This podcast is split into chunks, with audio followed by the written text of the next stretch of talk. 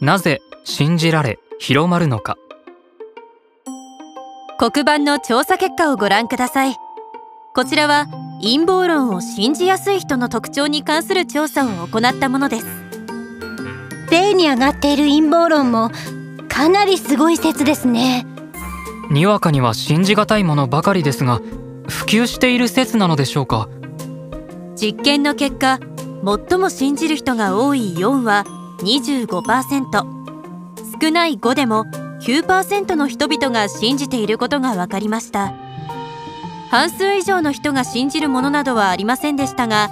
内容が内容だけに25%も信じる人がいるのは驚異的です。どのような性格の人が陰謀論を信じやすいかも分析されていて超自然的な力を信じる傾向が強く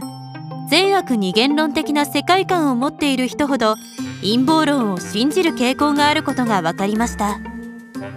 超自然的な力を信じる傾向が強いというのは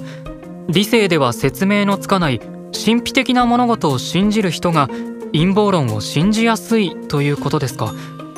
なんとなく愛に対してヒューマノイドだからという人たちの気質と重なるところがありそうです。他にもたくさんの研究が行われメディアでも頻繁に論じられています。新聞雑誌記事検索を使って陰謀論は何に起因しなぜ広がるのかもう少し調べてみましょう。調べよう。陰謀論は何に起因しなぜ広がるのか調べよう。